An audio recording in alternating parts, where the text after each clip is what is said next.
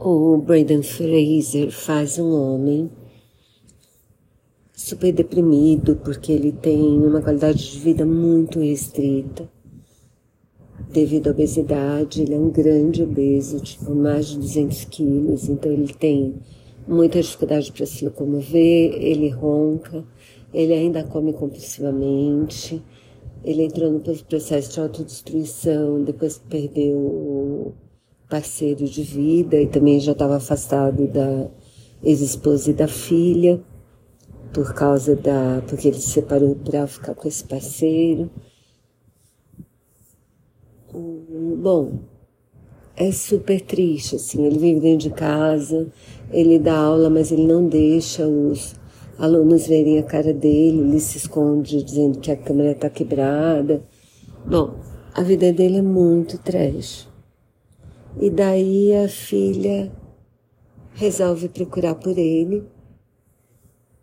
Na verdade, porque ela, ele tinha saído de casa quando ela tinha oito anos, ela está com 18, ela está super mal na escola, ela tem pouquíssimos amigos, ela e ela sabe que ele dá aula, ela vai lá para ele ajudar.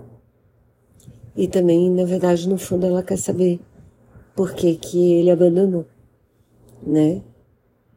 E aí é uma descoberta, assim, da relação deles. Ele tem uma amiga que depois a gente descobre que ela era irmã do parceiro dele, do ex-parceiro dele. E, bom, eu achei que ele tá ótimo, assim. A filha também, não conheço, uma atriz que eu não conheço, mas também tá super bem, né? Ele tem uma ele tem um olhar muito carinhoso pro personagem, né? E isso faz a gente também ter um olhar, ter um olhar carinhoso para toda essa tragédia que a gente vê. Por outro lado, me incomodou um pouco. Parece que é baseado numa peça de teatro, mas o filme é meio teatro.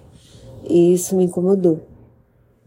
Então, assim, acho que vale porque ele tá ótimo e, e é um ator que eu gosto, mas em termos do filme, eu tô na dúvida se eu gostei ou não.